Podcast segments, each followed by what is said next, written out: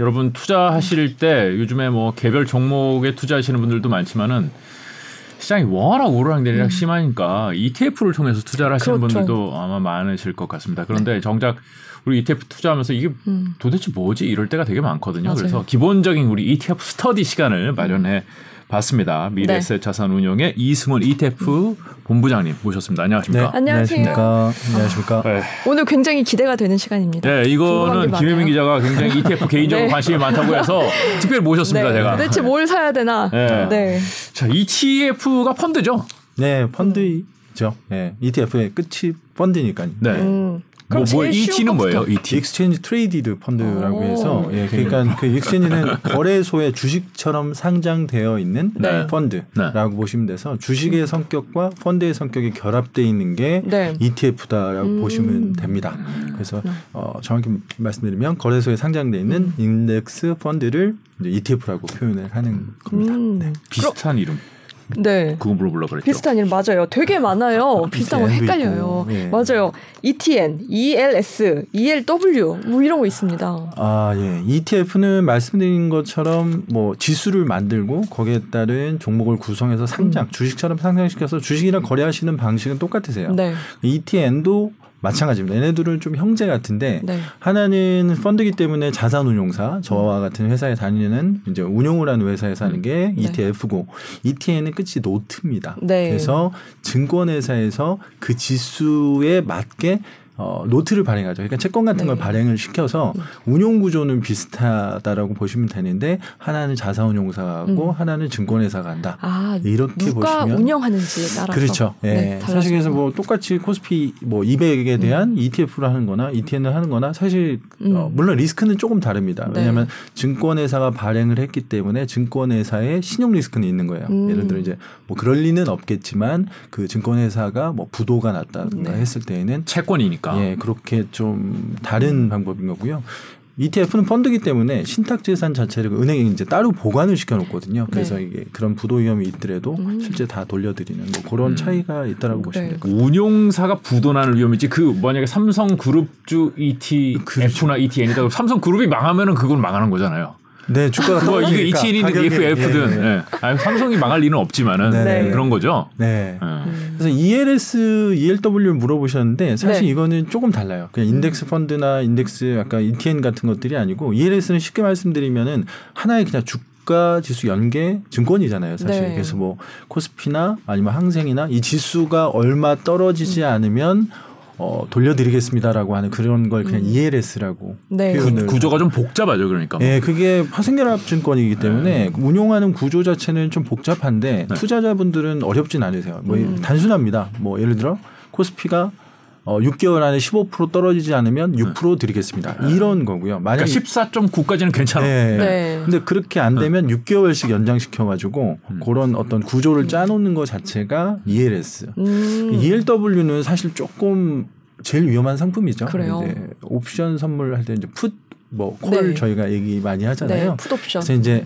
어, 보통 주식 워런트거든요. 음. 그래서 이제 하이닉스를 예를 들어 이런 거죠. 콜이면 하이닉스를 내년에 십만 원에 살 수 있는 권리를 사는 거죠. 음. 그게 이제 뭐 하이닉스가 십만 원이면 음. 실제 가격에 워런트는 사십 원밖에 안 합니다. 네. 그 반대로 얘기하면 사십 원씩 하던 걸 이천만 원어치 샀는데 음. 내년에 십만 원에 살 수 있는 권리를 저 샀는데 네. 네, 내년에 시장이 구만 원인 거예요. 하이닉스가. 그러면 아무런 의미가 빵원. 없어지죠. 아. 예, 그래서 이 워런트는 조금 그러니까 네. 선물과 예, 선물 옵션과 옵션. 결, 결국 예, 같은 구조인 거죠. 네. 예. 전혀 성격이 다른 이제 이름이 네. 비슷하다 보니까 뭐 앞에 이로 시작해 그러니까 이엘에스 네. 뭐 옛날 이엘디 요즘 많이 없어지는데 예. 뭐 이엘더블유 뭐 이름이 다 비슷해가지고 네. 비슷한 거다라고 네. 생각할 수 있지만은 이엘 아, 이티에프와 이티엔은 비슷하지만 나머지들은 그렇죠. 좀 다르다. 예, 좀 다르다라고 음. 보시면 될 것 같습니다. 근데 저는 이제 이게 음. 펀드잖아요. 네. 만약에 아까 뭐 잠깐 이야기를 이어서 삼성그룹주 이티에프를 산다. 네. 네. 그럼 시장에서 제가 사잖아요. 네, 네, 네. 뭐 그게 만 원이다. 만약에 한, 한, 한, 한 이티에프 네. 한 개에 네. 만 원이다. 그러면 시장에서 김혜민 기자가 만 원에 파는 걸 내가 만 원을 주고 그걸 샀어요. 네. 그럼 펀드를 운영하는 자산운용사는 돈을 뭐 어떻게 가져가요? 그러니까 돈을 받아야지 그걸 가지고 삼성 뭐 전자랑 삼성 전기랑 이런 주식을 실제로 아. 사서 펀드를 구성을 할 텐데 네네네네. 여기서 시장에서 막 팔아서 이게 갑자기 이만 원이 됐어요. 네네네. 그럴 수 있잖아요. 살려는 사람이 많아서. 그, 그 돈은 이게 김혜민 기자 같이 파는 사람들이 다 가져가는데 아. 어떻게 돼요? 이티에프는 네. 엘피라는 게 있어요. 유동성 공급자들이 아, 있습니다. 네. 어렵지, 어렵지. 제일 쉽게 설명을 드리면 어, 예를 들어서 매수 매도에 의한 주식처럼 네. 주식은 완전히 매수할 사람과 매도할 사람에 대해서 시장 가치가 결정돼서 거기서 이제 네. 사고 팔지만 어. 어, 이티에프는 펀드이기 때문에 그 안에 구성 종목들이 음. 다 있잖아요. 그래서 얘네들이 움직이는 거에 따라 적정 가격이라는 게 있습니다. 네. 그래서 아까 말씀하신 만 원이었으면 네. 이게 만 원의 거래가 될 수 있도록 유동성 공급자, 그러니까 증권회사들이 도와줍니다. 네. 그래서 그 증권회사들 북에 네. 어, 생각보다 많은 금액을 가지고 있어요. 이티에프를 쟁여놓고 있다. 네, 그래서 어. 막 살려고 하더라도 네. 이 적정 가치가 만 원이었기 때문에 네. 만 원 상간에서 거래될 수 있게 계속 갖다 아. 주죠. 살려는 사람들이 갑자기 막 들어가지고 이게 만 이천 원이 될 것 같아. 그러면은 네네네네. 증권회사가 가지고 있던 걸 막 팔아가지고 만 원까지 내린다. 계속 호가를 댈 수밖에 없는 겁니다. 아. 그거는 아. 거래소 규정에도 이렇게 되게 돼 있어서 아. 그게 쉽게 막 살려는 사람이 너무 많아서 그거를 소화하지 못하고 그러지는. 어, 팔려는 사람이 너무 많으면은 또 증권회사 사주고. 그렇죠. 그렇게밖에 아~ 할 수가 없죠. 아, 그래 적정 가치가 유지되도록 네. 하면은 그러면은 그걸 팔 살려는 사람 많아가지고 팔으면은 그 돈을 들여온 걸 가지고 자산운용사 가져가나요? 그 자산운용사는 그 중간에서 역할을 해주는 거죠. 왜냐하면 음. 어, 말씀하신 대로 지금 뭐 시장에 많이 빠져서 사람들이 많이 사겠다라고 했어요. 네. 아까 말씀하신 뭐 삼성그룹 주를 많이 네. 사야 돼서 그 주식들을 사야 되지 않습니까? 그럼 현금이 들어오는 거잖아요. 네. 사실은. 그러면 저희는 이렇게 펀드 개념이긴 한데 펀드에서도 돈이 많이 들어오면 이제 주식을 더 불려놔야 되잖아요. 네. 네. 그런 포트폴리오에 조정을 하는 게 저희의 역할인 거고 음. 아까 말씀하신 적정한 가격에 할 수 있도록 또 엘피들이라는 증권사들이 들어와서 네. 할 수 있게. 결국 협업이군요. 증권사와 자산운용사가. 네. 그렇게 보시면 될 것 같아요. 네. 그래서 예전에 근데 뭐 이티엔은 이런 적이 있었어요. 원유 이티엔 같은 경우가 이 물량을 소화를 못한 경우가 있었어요. 너무 많이 팔거나 너무 많이 사거나. 사람들은 원유가 그때 작년 이천이십 년 네. 재작년 네. 사월에 뭐 마이너스 간다라고 한 적 아마 그랬었을 거죠. 근데 그때는 이티엔은 발행해 놓은 걸 가지고 아, 이걸 예, 요거를 맞춰줘야 되는데 네. 이게 뭐 십만 주밖에 발행이 안 돼 있는데 사려는 사람이 너무 많으니까 그 가격을 못 맞춰준 거죠. 그럼 어떻게 되나요? 그러면 그때 괴리율이 아마도 원래 적정 가격은 삼천 원인데 음. 육천 원, 팔천 원에 거래가 됐어요. 네. 그래서 그때 이후에 정부에서도 뭐 왜냐하면 더 발행을 시켜야 되는데 네. 시간도 십오 일이나 걸렸거든요. 네. 아 발행하려면 네, 그런 절차들 때문에. 발행해서 못 되니까 음. 그런 것들을 음. 시간을 단축시키고 음. 빠르게 네. 할 수 있게 좀 조정을 했습니다. 그래서 네. 좀 제도가 개선이 되었다. 예, 근데 음. 이티에프는 이제 그런 제도가 아니고 증권회사에서만 음. 하는 게 아니고 네. 아까 운용사가 있고 여러 개의 엘피라고 음. 표현드렸던 증권사가 있기 때문에 음. 네. 가격을 맞춰놔야 됩니다. 그렇군요. 네. 네. 그러면은 저 이것도 궁금해요. 저 물어보세요. 괜찮아요. 배, 삼성전자가 만약에 네. 삼성그룹주 뭐 그룹에서 배당을 줬어요. 네. 그 배당금은 어디로 가요? 배당금은 그래서 이티에프에는 분배금이라는 게 있어요. 네. 네. 분배금. 예, 네. 일, 사, 칠, 십 이렇게 줍니다. 네. 그러니까 예를 들어서 말씀하신 것처럼 포트폴리오 안에 삼성전자가 있고 네. 여러 가지 주식이 있는데 네. 배당금을 막 하는 거예요. 네. 그러면 원래 아까 제가 적정 가치가 만 원이었잖아요. 네. 근데 보통 배당금이 결정이 되는 게 연말에 배당락이 있고 네. 보통 사월 달에 이제 이사회를 열고 주게 돼 있는데 주식들은. 음. 네. 근데 저희 같은 경우는 펀드의 성격이다 보니까 연말 배당이 했을 때 예상 배당금을 다 계산을 합니다. 네. 그래서 걔를 원래 만 원이었던 애에다가 만 이백 원을 올려놓는 거죠. 음. 엘피를 통해서.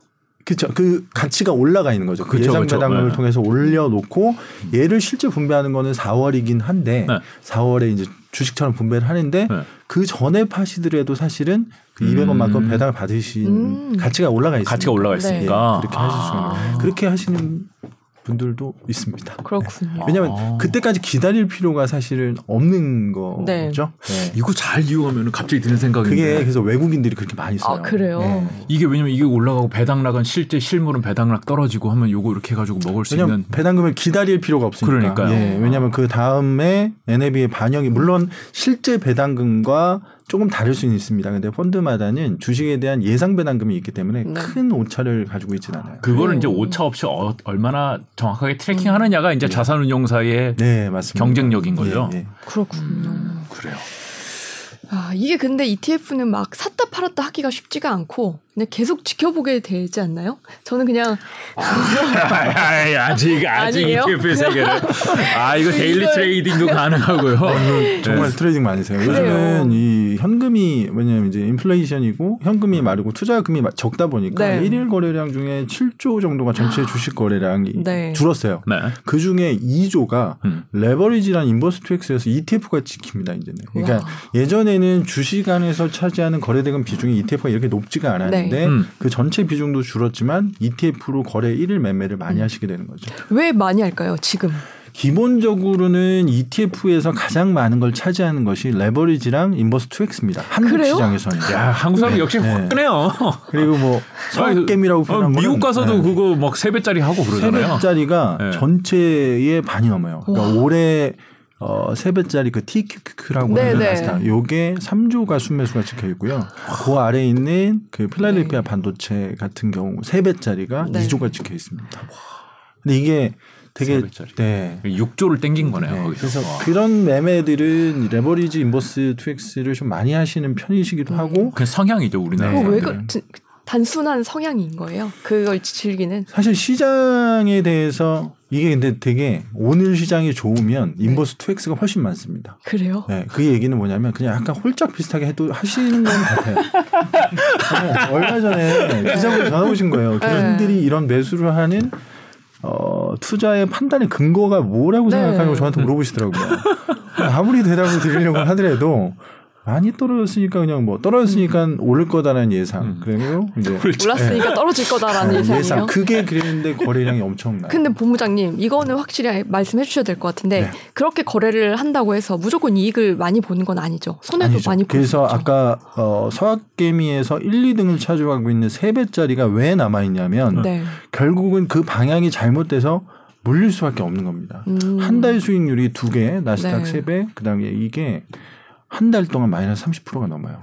마이너스, 마이너스 삼십 퍼센트. 야, 세 배를 마이너스 삼십 퍼센트 먹으면. 근데 이 레버리지나 이런 네. 것들의 문제는 뭐냐면 만 원짜리가 삼십 퍼센트가 떨어졌어요. 한 살 네. 사이에. 그럼 칠천 원이 된 거잖아요. 그쵸. 그럼 얘가 몇 프로가 올라가야지 다시 만 원이 되냐면 칠천 원에 십 퍼센트는 칠백 원이란 말이에요. 네. 그리고 다시 또 십 퍼센트 십 퍼센트 올라가도 원래 만 원이 안 됩니다. 그렇죠. 아. 훨씬 더 많이 올라가야 돼요. 그렇죠. 내려갈 때랑 올라갈, 올라갈 때랑 그 퍼센트가 아, 다르죠. 네, 그 사실을 아셔야 되는데. 네. 네. 이거를 좀 인지하셔야 되고 네. 반대로 이십 년은 시장이 되게 좋았잖아요.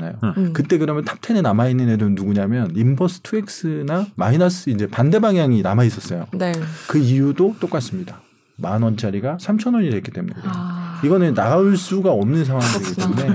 근데 제가 그쯤에서 그 커뮤니티 네. 이제 많이 쓰는 앱이 있습니다. 직장인들이 네. 거기에 나 인버스, 곧버스 탑승했다. 네. 막 내, 어, 미치겠다 내려간다 이런 글들을 네. 되게 많이 봤어요. 사실 그러니까 전술적으로 분명히 사용할 수 있는 기회는 있습니다. 예를 들어서 뭐, 어제, 뭐 생각보다 어떠한 이벤트 때문에 낙폭과 뭐 사 퍼센트씩 음. 뭐 사이드카가 나오고 막 이런 게 나왔을 네. 때는 아 이거는 좀 과도하게 빠졌으니까 음. 지, 뭐, 뭐 일시적인 음. 전술적으로 좀 쓸 수 있는데 이거를 장기적으로 가져간다라고 하는 거는 한쪽은 맞는데 한쪽은 틀릴 수밖에 아, 없는 장기적으로는 절대 안 된다. 네. 구조 구조 얘기를 하셨으니까 이게 시간 가치가 여기 들어가 있잖아요. 인버스 같은 거는. 네.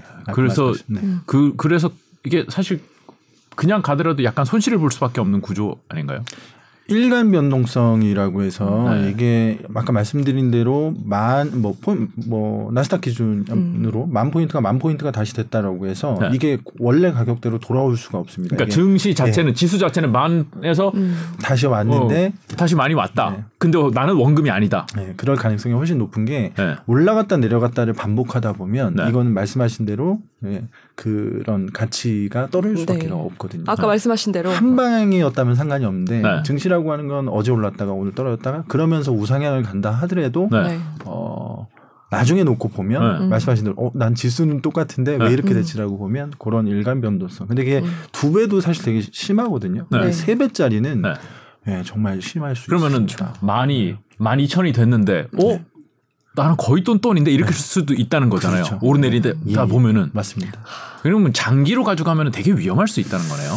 그게 이 장기적으로 이 얘를 어, 이 아이들을 네. 쓰기에는 음. 아까 말씀드린 그 위험성은 분명히 있는 음. 거고 레버리지나 아니면 인버스나 이런 것들이 그러니까 멀티플이 들어간 거죠. 두 배, 세 배 뭐 네. 이런 것들은 사실 한 배짜리라든가 아니면 이거는 다시 돌아오면 그 가능성은 되게 음. 많거든요. 거의 그렇게 된다고 예, 봐야죠. 두 배, 세 배는 말씀드린 것처럼 다시 돌아오기가 되게 힘들 쉽지가 않은 거예요. 음. 한 배짜리 인버스는요? 한 배짜리 인버스는 그나마 조금 난 거죠. 왜냐하면 음. 그 지수만큼만 빠지니까. 음. 근데 그 하루에 그 두 배, 세 배가 빠져버리면 음. 다시 돌아오기가 조금 음. 힘든 상황이 생깁니다. 그 궁금한 게 또 네. 생겼네요. 이게 일반인들은 그렇게 많이 한다고 잘 모르니까 치고 어, 전문가들은 그렇다면 네. 진짜 인버스, 고버스 많이 하시는지 아니면 지금 말씀하신 대로 단기로만 이용을 하시는지 해지 수단으로? 어 개인적으로인가요? 아, 아 개인적으로는 개인적으로 하실 수 없으니까. 뭐 전문가 이티프는 할 수 네. 있는데 아, 네. 전문가라고 표현이라기보다는 펀드들 그런 것 같아요. 예, 이게 기관 투자가 기관 투자자들의 음. 어떤 성향들을 볼 네. 수가 있을 거잖아요. 근데 네. 기관 투자자들이 인버스는 할 때가 있어요. 해지용으로 한 배짜리니까. 음. 근데 어, 기관 타, 기관 투자자가 레버리지를 써서 투자한다. 뭐 이런 것들은. 뭐 제일 큰 기관이 뭐 국민연금이겠지만 네. 그런 뭐 기관들은 사실 그런 방향으로는 안 가죠. 왜냐하면 네. 자기 돈도 아니지만 그렇죠. 손실이 나기 시작하면 이거는 거, 아까 말씀드린 회복이라고 네. 하는 것들이 쉽게 나타날 수가 없기 네. 때문에 어, 두 배, 세 배짜리 쓰기는 어렵다고. 네. 그래요. 뭐 이거 구조 얘기를 좀 했었는데 네. 잠깐 본류로 돌아와서 네. 사실 그 우리가 인터넷 사이트 가면 이티에프 종류 엄청 네, 많잖아요. 종류 그렇죠. 엄청 많아요. 사실 주식에 투자하는 음. 것도 있고 뭐 그렇습니다. 원유나 뭐 금이나 네, 이런 네. 자재에 투자하는 것도 있고 뭐 되게 지수에 투자하는 것도 있고 되게 네. 종류가 많은데 맞아요. 이름들을 보면은 이게 뭔가 할 때가 네. 있습니다. 네, 일단은 맨 앞에 이제 그 이티에프 이름 맨 앞에 붙는 게 회사의 브랜드명인 거죠. 맞습니다. 보통 아~ 뭐 네. 맨 앞에 타이거, 코덱스, 네. 킨덱스 뭐 이런 네. 것들이 다 이제 회사 이름인 거죠. 운영을. 이걸 예를 들어서 한번 보여주시면 네. 좋을 것 같아요. 보, 저희가 이 네이버에서 무작위로 퍼온 겁니다. 네. 보면 뭐 케이비스타 뭐 네. 이게 운영하는 회사의 케이비, 브랜드인 거죠. 케이비자산운용에서 운영하는 음. 케이비스타, 음. 미래에셋은 타이거, 타이거. 네. 삼성은 코덱스. 코덱스. 그렇구나. 그리고 킨덱스가 원래 있었는데 네. 이번에 그 한투 네. 운용에서 이름을 네. 바꿨습니다. 에이스로. 그래서 아, 뭘로 아, 바꿨나요? 브랜드를 바꿨군요. 예. 음. 어, 에이스, 에이스. 음. 한화는 R이랑 뭐 네. 이렇게 다 정해져 그러니까 있어서 운영하는 회사의 이름. 이름. 네. 뭐 네. 그리고 그 네. 뒤에 나온 거는 아마 운영하는 내용 뭐. 그 음. 뒤에 나오는 거는 원래는 국가가 나옵니다. 네. 국가가 네. 아. 네. 타이거 차이나 그러면 아니면 아. 미 타이거 뭐, 뭐 에스앤피 뭐 음. 코덱스 차이나 예, 이렇게, 이렇게 하면은 원래는 다음은 국가가 나오게 돼요. 아. 네. 그래서 국가가 나오는데 한국은 생략. 네. 네. 그래서 오호. 네. 그렇게 보는 거군요. 네. 그리고 그 다음에 나오는 게 네. 그 내용 지수. 지수들이 어. 나오죠. 피디님 이걸 네. 좀 크게 볼 수 있을까요? 이게 최대예요? 뭐 네. 좀 작아서. 네, 예를 들어서 눈이... 보면 뭐 예를 들면 네. 그냥 요, 오, 이렇게 되겠죠. 네, 네. 보이세요? 네, 네. 이렇게 쭉 보면 어, 음. 이런 식으로 구성이 그러니까 네. 그 지수명이 나오고 그 다음에 저걸 같이 네. 보고 네. 뭐 예를 들어서 타이거, 타이거 미국 이백 아이티 이런 이백은 뭐예요? 이백은 어 지수 이제 코스피 이백. 아 코스피 이백. 네. 아 코스피 이백의 네. 아이티 부문. 네. 아, 아 이렇게 되는 거군요. 네. 그다음에 뭐 저기 티알, 티알, 네. 코덱스, 아, 엠에스시아이 음. 코리아는 엠에스시아이 코리아 지수를 따라한다는 네, 얘기인 것 같고 티알은 네. 뭐예요? 티알은 토탈 리턴이라고 해서 네. 원래는 피알과 티알이 있는데 피알은 안 써요. 네. 피알은 뭐냐면 프라이스 리턴인데 아까 말씀드렸던 분배금을 줘서 주는 겁니다. 네. 실제로 준다. 백 원을 네. 준다. 가격을 네. 올려주는 게 아니라. 네. 그때 일사칠십이라고 제가 말씀드려요. 요즘은 월지급식도 있어가지고 매달 분배를 하게 되면 네. 그러니까 증권계좌에서 하셨잖아요. 네. 그럼 분배금을 주는 것이 피알이고 음. 아, 현금으로 입금해준다. 네. 이게 재투자를 아. 바로 시켜주는 게 아니죠. 근데 네. 티알만 쓰게 되어 있는데 티알은 네. 토탈 리턴이라 해서 분배금을 네. 주지 않고 가격을 올리신다. 예, 자기 거에 예, 재투자를 자동으로 해줍니다. 분배금이 아~ 따로 들어가는 게 아니에요. 그렇군요. 이름 보면서 저는 티알이 뭘까? 왜 이것만 왜 쓰게 됐을까요? 네. 그러니까 대부분이 분배금을 주기 때문에 피알이라는 건 안 쓰고 아, 분배금을 그 안 주고 티알 이제 어 저기 이제 재투 음. 재투자를 자동적으로 네. 해주는 애들이 더 적기 음. 때문에 음. 티알이라는 걸 쓴다. 그럼 이렇게 지금 주가가 네. 계속 하향 곡선을 타고 있을 때는 티알이 그렇게 좋은 건 아니겠네요? 어, 결국 그게 네. 그, 그게 그거 그래요? 그래 조선 모사에 현금으로 받아서 내가 너 할 거냐 네. 아니면 아예 그냥 저 상태로 아. 그냥 가져갈 거냐의 음. 차이밖에 없습니다. 그리고 좀 이렇게 찾아보시면은 네. H가 붙어 있는 게 있어요. 네. 아, 저게 상당히 중요 중요해요. 네. 오 보여주세요. 저, 저 보여주세요. 자 네. H는 했지냐 언했지냐예요. 그래서 음. 이거는 아까 티알처럼 해지한 애들만 H를 붙여요. 해지, 해지라는 게 뭐예요? 해지라는 게 뭐냐면 지금 환율이 엄청나게 올라요. 아, 해외 투자할 때? 네. 환율, 해외 투자인데 원달러 환율을 묶어놓는 걸 해지놓는다고 그래요. 네. 그러니까 환율의 영향을 받고 싶지 않다라고 네. 하면 해지한다고 합니다. 환율을 음. 해지했구나. 그래서 H를 쓰는데 네. 그렇게 되면은 지금과 같은 환 변동성이 환 이제 네. 원달러 환율이 엄청 높아지는 상황 속에서는 네. 어, 사실은 지금까지는 좋지 않았죠. 네. 왜냐하면 지금은 음. 에스 앤 피 오백이 연초이후 이십일 퍼센트가 떨어졌습니다. 네. 근데 실제 에스 앤 피 오백 이티에프들은 네. 마이너스 육 퍼센트밖에 되지가 않아요. 환율 때문에? 네. 환율이 십오 퍼센트가 뛰었기 때문에. 그렇죠. 네. 환해서 먹은 네. 게 있죠. 네. 네. 이렇게 됐는데 지금 이제 H를 좀 고려해야 되는 상황이 슬슬 오고 있지 아, 지금 않나 H가 생각. 있었으면은 처음 그러니까 똑같은 음. 뭐 에스 앤 피 오백을 따라가는 이티에프를 네. 사더라도 H가 있으면은 지금까지는 마이너스 이십일 퍼센트고 네. H가 없었으면은 마이너스 육 퍼센트고 그러니까 훨씬 네. 나았는데 네. 네. 근데 지금부터는 물론 환율이라는 걸 예상을 할 수는 없지만 음. 여러 어, 투자 관점에서 보면 천오백 원 정도 됐으면 이제는 해지를 해야 되지 않을까 이렇게 음. 판단하실 수 있잖아요. 네. 아니 이게 이천 원이 돼버리면 더 그런 생각을 그쵸, 하시겠죠. 그쵸. 예. 그렇게 되면 아 이티에프 중에서도 환을 묶어놓는 애가 있구나라고 음. 하시면 H가 되는 거고 음. 예. 그냥 환을 노출시키고 가겠다라고 하면 이제 뭐 그건 판단을 해서 네, 선택을 해야 되는 거군요. 예. 그냥 아무거나 산다고 다 똑같이 가는 게 아니라는 네, 거예요. 수익률 차이가 특히나 음. 요즘 원달러 때문에 엄청 음. 네. 많았었어요. 음. 가끔 보면 그리고 인핸스드라고 써, 그 네. 영어로 써 있는 것들이 있어요. 음. 저게 인핸스드가 원래 그냥 원유 선물 이게 운용 방식에 따라서 붙여놓은 건데요. 네. 예전에 원유로만 제가 뭐 저희는 인핸스드가 원유로 되어 있는데 네. 원래는 원유가 선물로 가지고 운용이 되잖아요. 시중에 그렇죠. 네. 보통은 그렇죠. 예. 네. 이게 어, 요번이 만기가 되면 다음 걸로 옮겨놓고 옮겨놓고 하는데 네. 운용 방법을 조금 다르게 정의를 인덱스를 해놓은 거예요. 음. 예를 들면은 이번 물과 다음 물이 네. 얼마 이상 차이가 나면 작년 이천이십 년도가 그랬죠. 네. 이게 차이가 너무 많으면 네. 차라리 멀리 있는 걸 사겠다라고 네. 하는 운용 방식에 붙여놓은 아, 거기 때문에 멀리 있는 걸? 네. 네. 약간 변동성을 줄이겠다 뭐 이런 그렇죠. 거군요. 네. 어. 너무 차이가 나버리니까 이거를 네. 그러면 팔고 비싸게 뭐 예를 들어서 산다든가 아니면 싸게 산다든가 이 차이가 너무 갭이 커버리면 이게 실제 원유 가격과 다르게 선물 안에서 그게 생기기 때문에 음. 인핸스들을 가지고 좀 조정을 음. 하는 게 있을까. 삼월 물과 유월 물과 구월 물이 있는데 네. 삼월 물 다음에 이제 이거 팔고선 유월 물 탁 갈아타야 되는데 어이씨 이게 너무 벌어졌네. 네. 그러면 그냥 차라리 구월로 가든지 뭐 이러겠다. 구월이나 십이월이나 뭐 이렇게 아. 조정을 해놓습니다. 이런 약간 운용... 안전장치를 네. 놓은 거군요. 네. 그런 것들을 인핸스드라고 저희가 표현을 해놓은 거죠. 그래서 음. 저 붙어있는 게 그렇게 많지는 않습니다. 그래요? 근데 일반 원유선물 이티에프와 다른 거는 모든 원유선물 이티에프는 다음 월물로 음. 가게 되어 있는데 음. 저거는 시장의 상황을 예, 봐서 예를 들어 뭐, 뭐 이 년 전과 음. 같은 상황 그랬을 음. 때는 뭐 아주 멀리 있는 예, 원월물로 가게 되는 거죠. 음. 저, 저 방금 저 다른 회사 거긴 한데 방금 보여주신 거 중에 가중이라고 네. 붙은 건 뭐예요? 아 저거는 네. 어 뭐 운용하는 건데요. 네. 뭐 예를 들어서 시가총액 가중 방식을 쓸 수도 있고 아. 아니면 유동 시가총액 방식을 보통 많이 쓰거든요. 그러니까 네. 이제 인덱스를 어쨌든 이티에프는 만들잖아요. 네. 그래서 만든 거에 대해서 포트폴리오를 어떻게 담을 거는 거죠. 가중치를 두겠다. 뭐. 시가총액 방식 같은 경우는 삼성전자가 훨씬 더 많이 들어가야 되고 네. 어, 조금 작은 종목일수록 줄여야 되는데 네. 뭐 다른 뭐 예를 들어서 그냥 섹터 가중을 십 퍼센트 십 퍼센트 동일 가중으로 아. 두겠다 그러면 가중이 들어가는 거죠. 아. 그러니까 삼성전자와 삼성 네. 뭐 화재를 같은 동일 가중으로 들어가는 아, 케이스. 그런 운영 방법의 네, 포트폴리오 차이다. 네, 인덱스를 저희가 이티에프를 만들 때 무조건 인덱스의 정의를 내려야 됩니다. 네. 거기에 이제 나와 있는 것 중에 동일 가중으로 쓸 거냐 아니면 음. 유동 시가총액 방식을 쓸 거냐 시가총액 음. 순서대로 할 거냐 아니면 동일로 할 거냐 뭐 이런 아, 것들을 정하는 것들이죠. 네. 합성도 있어요. 합성. 합성. 어. 아, 이 합성은 아, 이거 궁금한 거 고급반. 고급반. 아, 고급반이에요? 합성? 좀 어려워요. 아, 저 보면서 저 궁금했어요. 어, 네. 뭐냐 이거는. 근데 도대체. 이름만 보시고 지금 네. 이게 되게 좋으신 게 네. 이름만 보고도 아 이게 어느 섹터에 어떻게 음. 투자되는지가 이 어, 그래도 좀 정리가 되시. 맞아요. 네, 맞아요. 이것도 합성은 네. 원래대로 하면 실물을 합니다. 국내 주식 같은 경우는 음. 예를 들면. 들면은 어 제가 뭐 이차 전지라는 이티에프를 만들었어요. 네. 네. 정의를 이렇게 내립니다.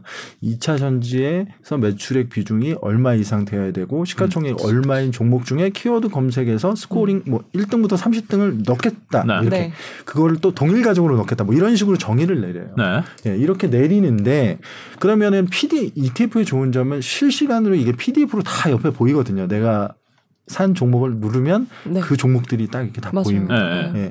근데 합성은 그게 안 돼요. 아. 합성은 운영에서 좀 어려움이 있을 때가 많습니다. 그러니까 네.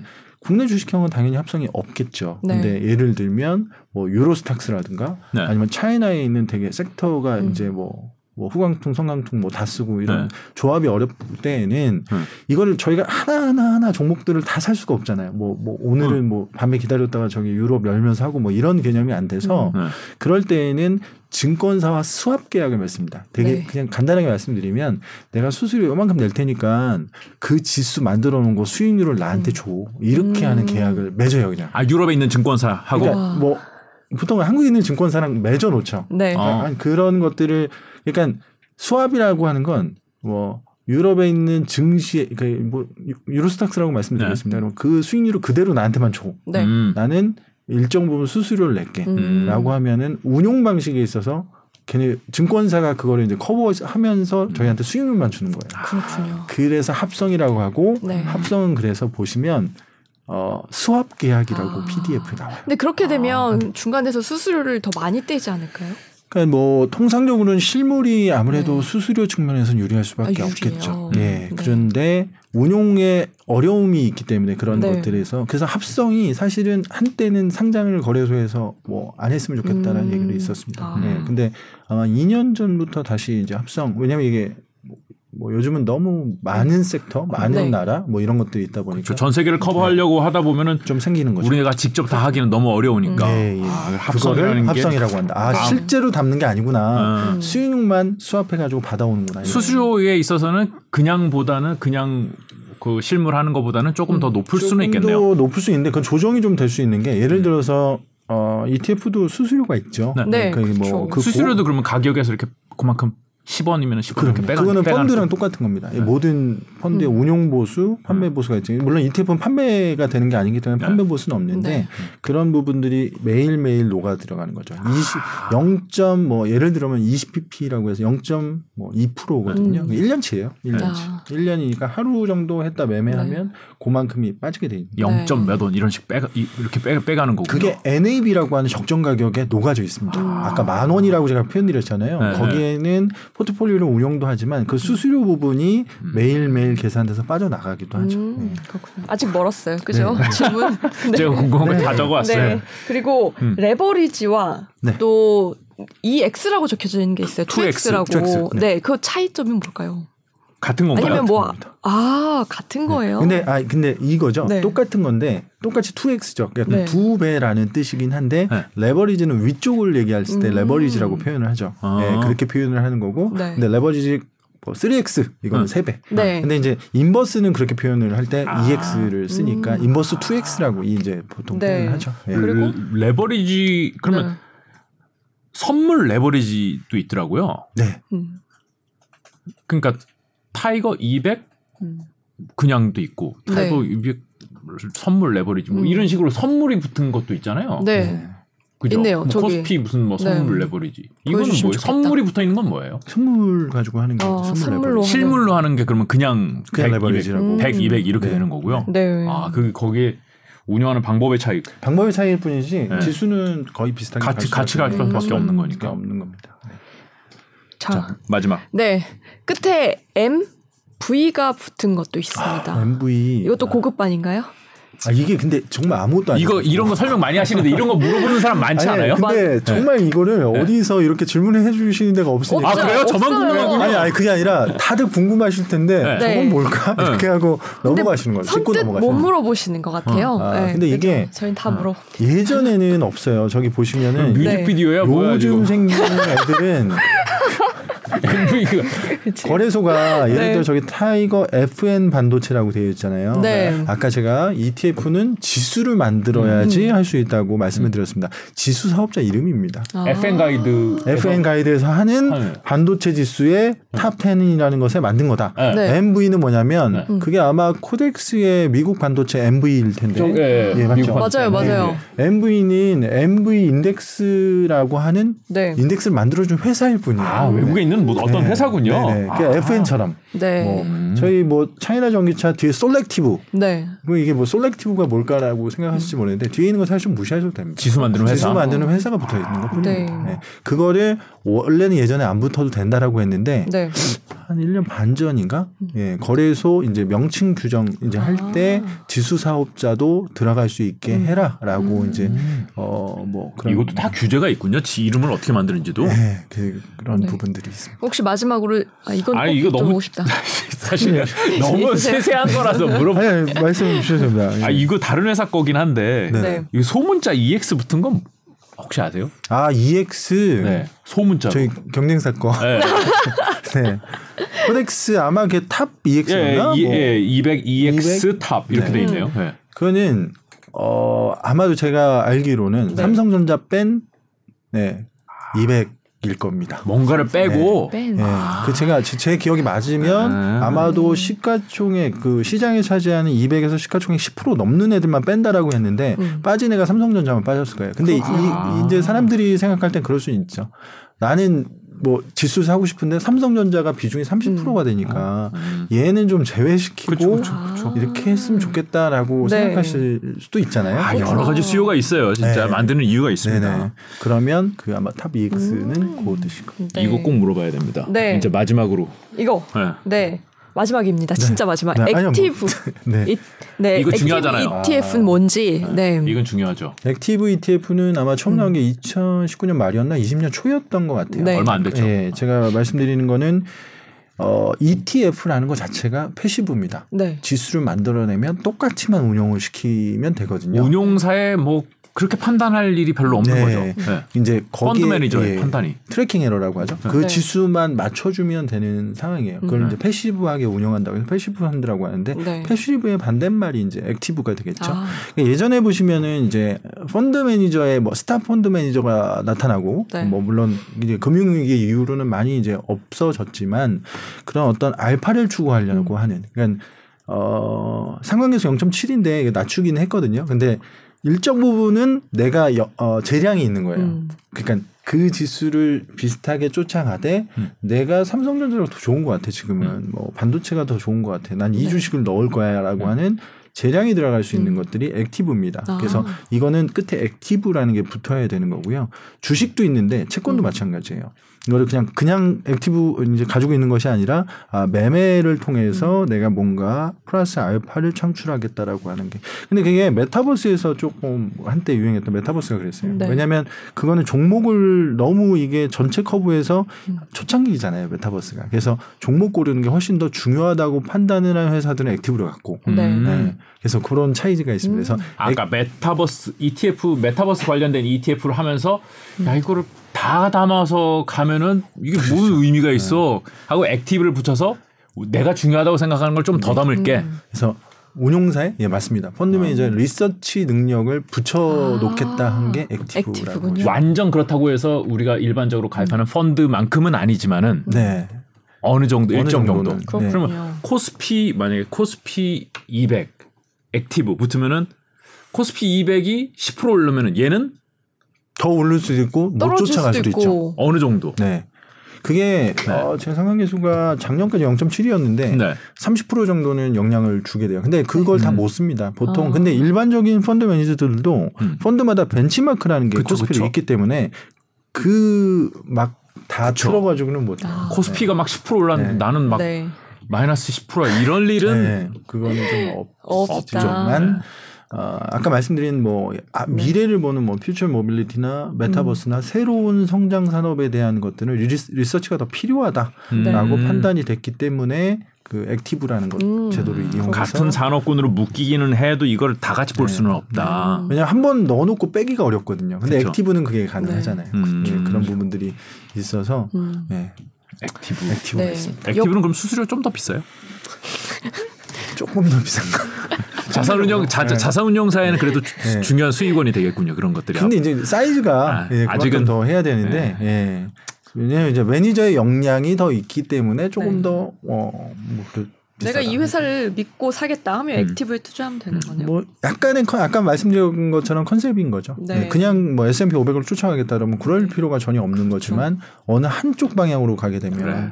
약간의 그런 것들이 필요하게. 우리는 두 배, 세 배 이 레버리지를 좋아하는 사람들이 많기 때문에 네. 액티브 이런 것도 뭐 우리나라 이 국민의 성향상 그렇죠. 괜찮을 것 같기는 해요. 맞아요. 앞으로. 네. 아니 이제 생긴 지 얼마 안 됐지만. 네. 네.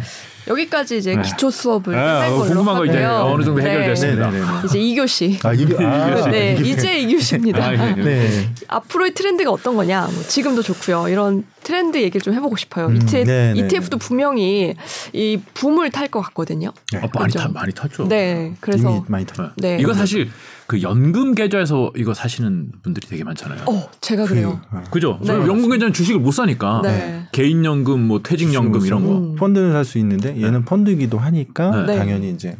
아, 그 수익률이 수익률이요? 성장 속도가 엄청나긴 네. 합니다. 이천십구 년 말 제 기억에는 전체 퇴직연금이랑 개인연금까지 다 포함해서 시장에서 오천억도 안 됐던 게 네. 어, 유월 말 기준으로 팔조 오천이니까 네. 지금 올해 유월에 네. 그러니까 팔조. 와. 그러면 연말이 십조가 되면 네. 성장 속도는 정말 어마어마하게 있는 거죠. 유일하게 투자하실 수 있는 게 개인연금 아닌가요?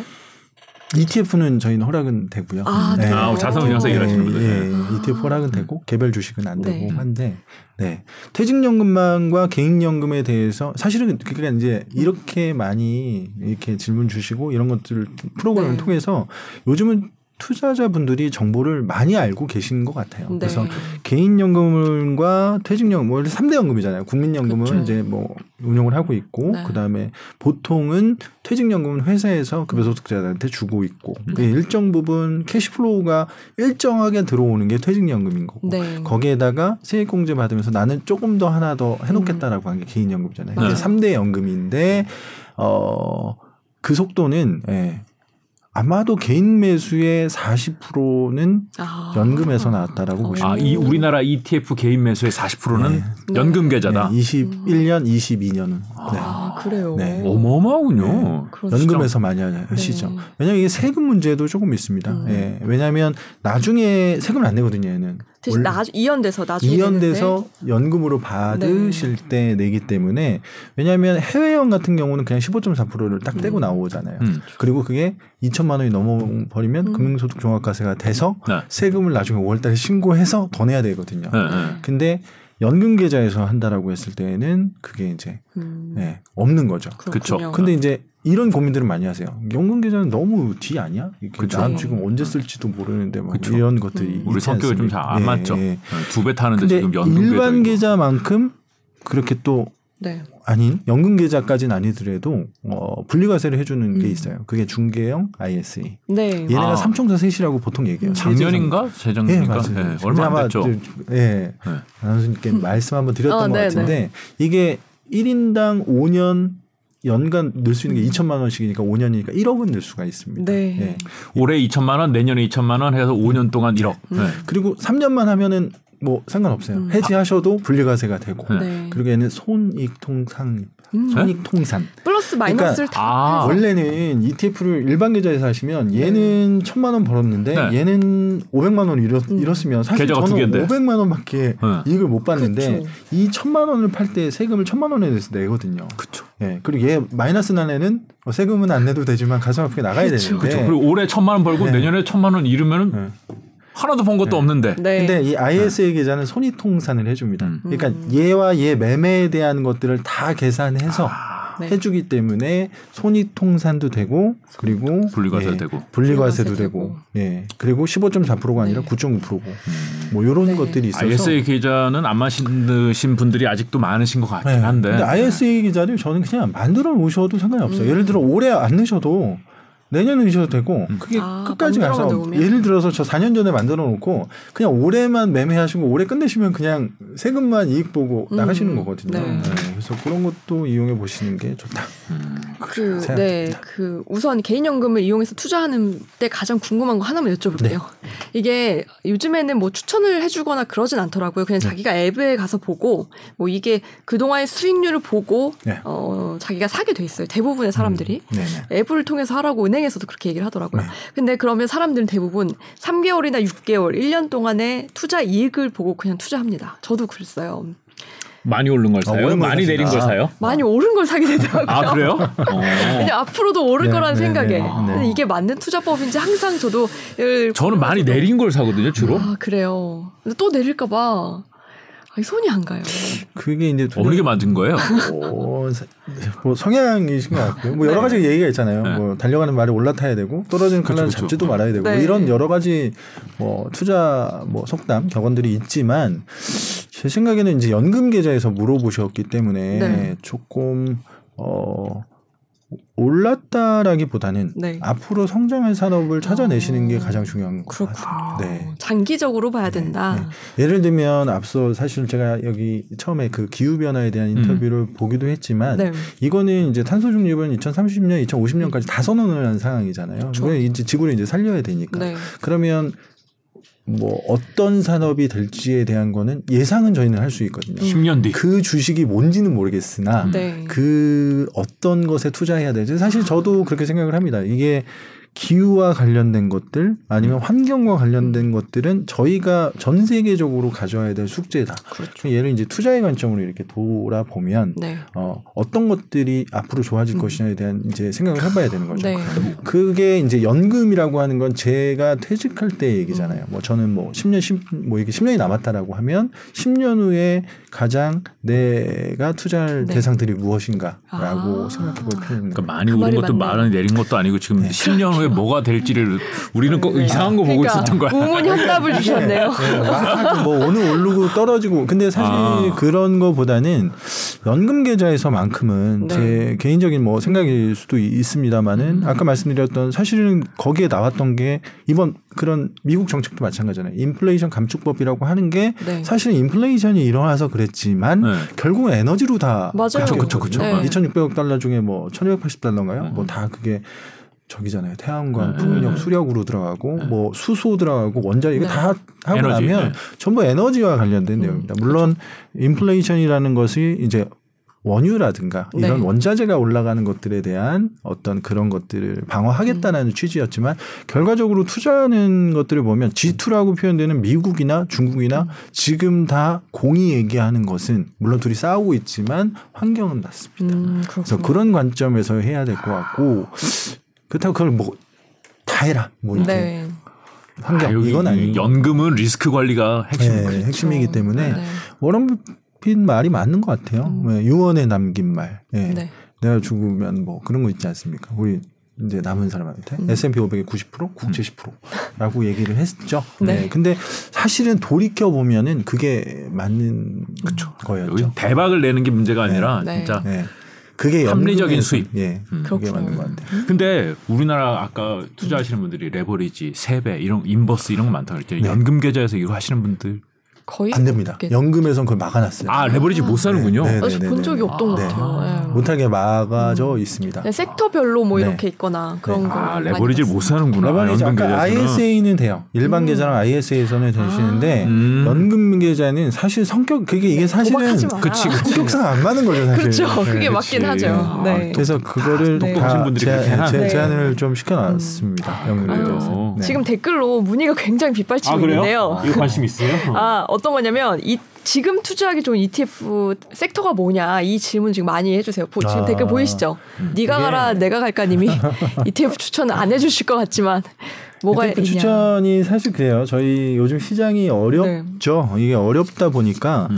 예전에는 주식이 좋을 땐 주식 얘기만 나옵니다. 네. 계속. 근데 요즘과 같이 주식이 안 좋아지고 그렇게 되니까 보통 다른 자산들에 대한 음. 관심도가 좀 높아진 거는 사실이에요. 개인이 채권 엄청 많이 네. 하더라고요. 네. 근데 채권이 매력적으로 바뀐 거는 맞아요. 음. 왜냐하면 채권이라고 하는 것 자체는 물론 단기적인 금리에 따른 내가 쿠폰을 받는 것도 있지만 금리가 이렇게 많이 올라가 버리면 네. 나중에 금리가 어쨌든 회귀할 거라는 거죠. 내려올 때. 네. 음. 그랬을 때 어, 캐피탈 게인이라고 하죠. 음. 가격에 따른 어, 금리 하락에 따른 그런 상승분도 이익. 이익을 날 수 있는 건 맞습니다. 네. 왜냐하면 뭐 지금은 천 원 투자했는데 천오십 원 준다라고 되어 있는데 음. 금리가 다 내려와 버리면 이 천오십 원 받을 수 있는 권리가 더 당연히 가격이 높아질 수밖에 없는 게 채권의 성격이잖아요. 네. 그래서 채권 부분은 관심을 가지시는 게 맞아요. 주식이 안 좋을 것 같아서 말씀드리는 건 아니고 음. 금리가 올라왔기 때문에 음. 채권 부분에 대한 관심을 조금 가지실 필요가 있다가 음. 첫 번째는 맞고 음. 네. 그럼에도 불구하고 어, 요즘 들어서는 네. 어, 사실 저희도 여러 얘기가 많거든요. 네. 저, 저는 조금 약간 장기적인 성장성에 대한 거에 대한 투자를 조금 늘려야 될 때 아니냐라고 음. 얘기하시는 분도 있고 아니야 지금은 안정적으로 좀 피해 있어 음. 라고 얘기하시거든요. 그래서 이티에프가 사실 주식만 있는 게 아니기 때문에 네. 제 생각에는 이건 뭐 바벨 전략이라고도 표현을 하는데 주식은 주식대로 포트폴리오 유지하시는 음. 게 맞는 것 같고요. 근데 아까 말씀드린 것처럼 뭐 반도체 세배 뭐 이런 거보다는 음. 그냥 지금은 사실은 나스닥도 삼십 몇 프로가 내려와 있는 상황이고 그다음에 에스앤피 오백도 마찬가지고 한국 시장도 그만큼 내려와 있습니다. 네. 어, 코스닥이 아마 삼십삼 퍼센트고 아마 네. 코스피가 이십오 퍼센트 정도 내려와 있는 것 같아요. 네. 이런 것들에 대한 뭐 수요는 어. 가져가셨으면 좋겠고 반대로 근데 지금이 최악이다라고 표현하기에는 아닐 수도 있거든요. 그쵸. 그래서 그런 것들에 대한 자산은 아까 말씀드린 안전자산이라고 조금 표현하는 주식 대비 안전한 거지만은 채권이라든가 채권 혼합형이라든가를 일정 부분 가지고 가시는 거죠. 그러나 주식시장을 소외 해서는 안 된다고 음. 보고 있고요. 요즘 시장이 안 좋으니까 그래서 유명해지는 게 예전에 뭐 사계절 포트폴리오 이런 게 네. 사람들이 많이 하세요. 올웨더. 올웨더. 뭐. 그래서 아. 주식 가져가고 채권 가져가고 원자재 가져가고. 아. 제가 얼마 전에 뭐 강한국 작가가 네. 이런 거 많이 얘기하시는데 만나서 그런 얘기 많이 했었는데 요즘 딱 맞긴 해요. 음. 근데 그분 말씀하신 거를 보면 딱 그거는 맞더라고요. 네. 세 개의 자산군을 같이 가져갔을 때 통상적으로 두 개의 자산군 플러스가 납니다. 네. 네. 근데 이게 올해만 세계적인 두 개가 지금 마이너스가 나 있는 상태인데 채권은 이미, 이미 많이 사실 손실이 났어요. 네. 금리가, 금리가 워낙 올랐으니까. 예. 네. 저는 났는데 이런 것들을 적절히 배분해 가지고 가시는 거는 맞다라고. 그리고 근데 아까 퇴직연금 말씀하셨지만 퇴직연금은 어차피 백 퍼센트 주식을 다 못 하시기 때문에 맞아요. 그래서 일정 부분 채권이라든가 안정형 부분을 가증하고 인컴형이라고 하죠. 네. 예. 요즘은 뭐 커버드콜 뭐 월 지급식 뭐 음. 에스앤피 배당 기족해서 매달 배당금만 주는 뭐 이런 이티에프들도 많이 나왔습니다. 음. 그래서 에스앤피라고 하는 거는 사실 역사적으로 가장 그래도 안전 그 안에서도 골라주고 있거든요. 뭐 예를 들어서 뭐 어, 영업이익 예, 안 내고 퇴출되고 네. 이런 것들도 있기 때문에 그런 부분들을 일정 가져가셨으면 좋겠고 음. 그래서 에스앤피보다 에스앤피 배당 기족은 또 이런 위기 상황 속에는 조금 더 나아요. 뭐 아이티 버블이다, 뭐, 뭐 지금 뭐, 네. 뭐 전쟁이다, 뭐 아니면 금융위기다 했을 때 조금 더 배당을 많이 주기 음. 때문에 그런 쪽에 에스앤피 미국 주식에 그래도 하겠다라고 했을 때는 미국 주식이 조금 더 낫지 않느냐라는 생각을 하고 있고요. 다만 아까 말씀드린 대로 환율을 생각하셔야 된다. H를 부술 거냐 말 거냐는 그거는 심각하게 아, 고민을 하셔야 된다. 하셔야 되는 게 천사백삼십 원은 예상을 못했거든요. 아, 사실 네. 천삼백 원대도 음. 다 했습니다. 아, 저는 천이백 원 넘을 줄 몰랐어요. 너무 올랐다. 네. 너무 올라서 네. 이 부분을 해야 되는데 지금 근데 사실은 음. 이게 미국이 쓰고 있는 정책과 한국이 쫓아가는 속도랑 이런 것들이 다 뭐 네. 달러가 더 이제 가치 있다라고 음. 판단들을 하고 있는 상황들이 전쟁도 그렇죠. 있고 막 지정학적 이슈도 있고 음. 미국 갈등, 미중 갈등도 있고 해서 그런데 그래도 지금부터는 왜냐하면 이십 퍼센트 제가 아까 말씀드린 것처럼 환율에서 십오 퍼센트가 지금 플러스가 된 상황이잖아요. 그렇죠. 만약에 네. 샀었다면은. 네. 네. 근데 이제 똑같이 미국 주식이 이십 퍼센트 올랐는데 환율이 제자리로 돌아오면 아무런 의미가 없어요. 그것도 똔똔이네. 네. 아, 고민 잘해야 근데 돼요. 올라가면 상관이 없는 거. 그래서 그러니까. 이 부분은 미국 주식에 대한 투자는 좋으신데 음. 예, 분명히 투자의 판단을 하셨을 때는 예, 환율. 환율을 고려하시죠. 환율이 올라갈 네. 거라고 생각하시는 분들은 H를 달면 안 되고 그렇죠. 네. 네. 환율이 내려갈 거라고 생각하시는 분들은 H를 꼭 달아서 투자를 네. 하시라. 이거는 단순히 뭐 미국 에스 앤 피 이백뿐만 아니라 사실 전체 뭐 예, 달러 자산 네. 투자 달러 자산 그러니까 뭐 네. 금이라든지 이런 거 달러로 돼 있는 것도 음, 다 마찬가지인 거죠. 똑같습니다. 예. 네. 중요한 포인트네요. 음, 포인트가 사실 그 부분이 있어요. 미국이라고 하는 것이 괜찮다. 음. 근데 말씀하신 것처럼 환이 변동성이 너무 커져 있는 상황 속에는 나중에 반대 상황도 나올 수가 있고 물론 뭐 천육백 원 가서 더 뭐 플러스가 나올 수도 있지만 네. 그런 것들의 계산을 조금 해야 되는 부분이 있다는 사실 거. 채권 투자 수요 아까 말씀드렸는데 채권 투자 수요가 되게 개인들 사이에서 음. 높잖아요. 네. 근데 사실 채권 투자를 하면 아, 종류도 너무 많고 어렵잖아요. 네. 그리고 펀드 채권형 펀드도 많이 음. 드시는데 채권 이티에프는 채권 관련된 이티에프들도 되게 많잖아요. 그것도 아, 네. 괜찮아요? 그것도 비슷해, 비슷한 효과를 얻을 수 있는 건가요? 그러면? 예, 채권 관련된 것들은 뭐 국채를 하시겠다 그러면 국채 네. 하시고 네. 통한채 하시겠다 그러면 통한채 하시는 네. 거고 회사채 난 수익이 조금 네. 더 좋아 그러면 투자 등급 회사채를 하시는 거고 네. 하이힐드도 있고 네. 하이힐드는 이제 조금 더 네, 조금 더 위험하지만 네. 수익률이 더, 더 좋을 수 있고 쿠폰 네. 자체가 더 높으니까 네. 그거는 맞습니다. 그래서 음. 아마도 시월 말, 올해 이번 달 말이랑 다음 달 초에서 이제 만기 있는 채권이라는 게 나옵니다. 음. 이게 아마 예금을 대신하려고 해서 나온 이티에프 중에 와. 아 만기 네. 있는 채권 원래 이티에프는 만기가 하나도 그쵸. 없었잖아요. 네. 아 만기가 있는 이티에프라고요? 네. 이티에프가 나오는 거죠. 그때 되면 상장 폐지가 돼야 돼요. 왜냐면 아 돈 돌려주고 네, 돈 올려주고 이제 다. 뭐 기간은 어, 어떻게 될까요? 그 채권이네요, 그냥 채권인데 네. 좋은 거는 그냥 채권을 투자했을 때는. 보통 채권 매매는 주식이랑 달라서 거래 상대방을 찾아야 돼요. 음. 제가 이렇게 뭐 오억의 채권을 들고 있으면 네. 이거를 팔 때 상대방이 있어야 이걸 팔거든요. 그렇죠. 그러니까 디스카운트를 해서 보통 파는 게 일반 채권인데 장외 채권의 예. 경우에 예. 예 맞습니다. 근데 네. 이티에프 같은 경우는 아까 주식이랑 똑같게 네. 거래가 되기 때문에 그 가치에 맞춰서 또 엘피들이 대주고 있는 게 있잖아요. 음. 가격에 대한 네. 매수 매도 호가를. 그래서 사실 만기까지 가져가도 되고 음. 그러면 지금 와이티엠 기준으로 아마 회사채 기준은 오 퍼센트가 넘을 겁니다. 네. 그래서 이 년을 가져가도 되고 네. 중간에 팔 수도 있고 음. 그리고 금리가 지금에서 조금 조정 이제 다시 음. 내려온다고 했을 때는 그만큼의 이익이 더 나겠죠. 매매 차익. 그렇죠. 네. 아. 그래서 그런 부분들을 조금 관심 가지시는 게 좋을 아, 것 그게 같아요. 그게 아직은 안 나왔고 이제 곧 나온다. 아마 지금 다 들어가 있을 것 같고요. 회사별로 네. 준비를 하고 있고. 저희는 일 년, 이 년짜리를 만들었고 음. 일 년, 삼 년짜리 만들어 놓은 데도 있고요. 네. 네. 네. 그렇군요. 네. 그런 부분들도 조금 음.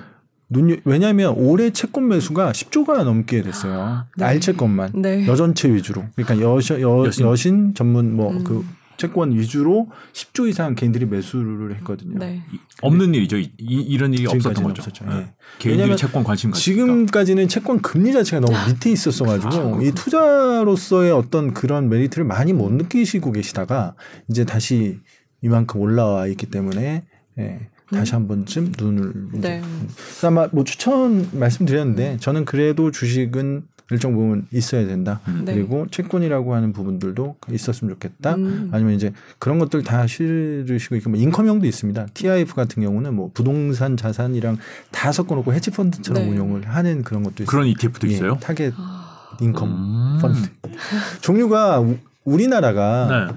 전 세계에 구천 개 이티에프가 있거든요. 네. 근데 우리나라에 육백 개가 있어요. 와. 그러니까 시총은 그렇게 많지가 않은데 많죠? 우리나라에서 이런 준비를 해서 이티에프 네. 상장된 것들은 이렇게 쭉 보시면 아마 그래도 그래서 아마 이름이 되게 중요한 게 음. 찾아보고 어느 정도 감을 가지시면 음. 되고 조금 정확히 보시고 싶다 그러시면 그 해당 이티에프 홈페이지 들어가시면 네. 인덱스 구성이 어떻게 되는지 이런 것들 다 정리부터 다 나와요. 궁금한 것 또 한 가지. 네. 네. 갑자기 궁금해졌어요. 우리나라에도 에스 앤 피 오백 이티에프들을 판매하잖아요. 그렇죠. 우리나라 시장에. 네네네. 미국 시장에 가면은 미국 이티에프도 있잖아요. 있죠. 네. 달러로 바꿔서 직접. 네. 네. 어느 게 더 나아요? 개인이 투자하는 게? 일단 연금에서는 미국에 있는 거는 못 사니까. 살 수가 네. 없고 연금에서는 이제 이쪽으로 수요를 돌릴 수밖에 없는 상황인 거고요. 네. 두 개가 사실 일장일단이 있는 것 같아요. 제 네. 생각에는. 네.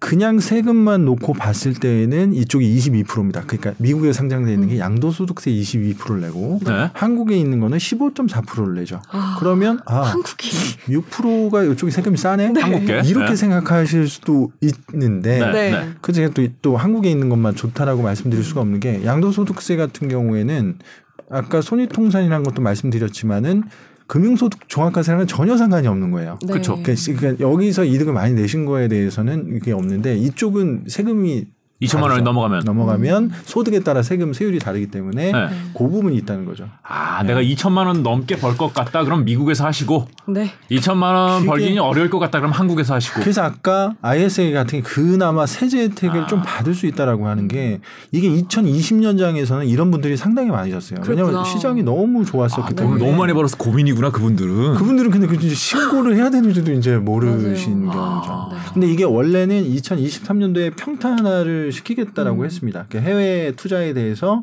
똑같이 양도소득세 이십이로 그냥 다 네. 하고 예전에 이제 사실 그 법이 바뀌려고 하다가 네. 이제 대선 끝나고 나서 이걸 좀 일 년, 이 년 유예를 시킨 음. 상황인데 예전에는 이거를 오천만 원 뭐 이익이 아닌 이상에 대해서는 세금을 안 내고 뭐 이런 그치. 것들이 있었다가 지금은 네.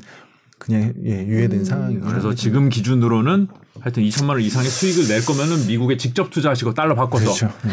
그게 아닐 거라면은 국내에서 하든지 아니면은 아이에스에이나 뭐 이런 네. 세금을 조금 하는 게 피해갈 수 있는 방법을 찾는 게 맞다. 그래서 자금의 아. 성격과 음. 금액의 어떤 규모와 음. 이런 것들을 좀 전체적으로 계산하시는 게 맞다라고 보이고요. 통상적으로는 이쪽이 높은 거예요. 왜냐하면 환전도 해야 되고 그쵸, 그쵸. 그리고 세율도 높은 건데 음. 반대로 아까 말씀드린 아, 세금 십오 점 사에서 안 끝날 수가 있구나 네. 라고 하면 너무 많이 벌면 고민이다. 네. 이렇게 되면은 음. 사실 이쪽이 조금 더 유리한 부분이 음. 분명히 있을 수 있습니다. 천구백만 원까지는 국내에서 버시고 네. 이천만 원이 되려고 그러면 바로 미국으로 직접 투자를 하셔라. 네. 알겠습니다. 네. 요즘 같은 장세에서 이천만 원 벌기는 쉽지 않을 것 같네요. 네. 이런 얘기하면 기분이 좋잖아요. 그래요. 아, 네. 뭐 이티에프 사실 굉장히 많은 분들이 투자를 하고 계시고 음. 뭐 고민하시는 분들도 많으실 것 같은데 음. 사실 기본적인 공부가 안 돼 있는 상태에서 그냥 뭐, 뭐 금이 좋겠지, 뭐 달러가 네. 좋겠지, 미국 네. 채권이 좋겠지, 네. 뭐 이런 식으로 투자를 주먹구구로 좀 하시는 음. 분들이 많은데 이런 설명을 좀 한 번쯤은 들어보는 아, 게 도움이 되는 것 같습니다. 네, 이게 차곡차곡 쌓여서 나중에도 한번 네. 보시면 네 좋은 자료가 될 것 같습니다. 아, 네. 네. 일단은 이티에프 기본 공부 오늘 요 정도 음. 마무리해도 될까요? 네. 네. 다음엔 심화 과정편으로 네. 다시 한번 모시겠습니다. 아, 다른 선에선 다. 네. 고맙습니다. 네. 감사해요. 고맙습니다. 네.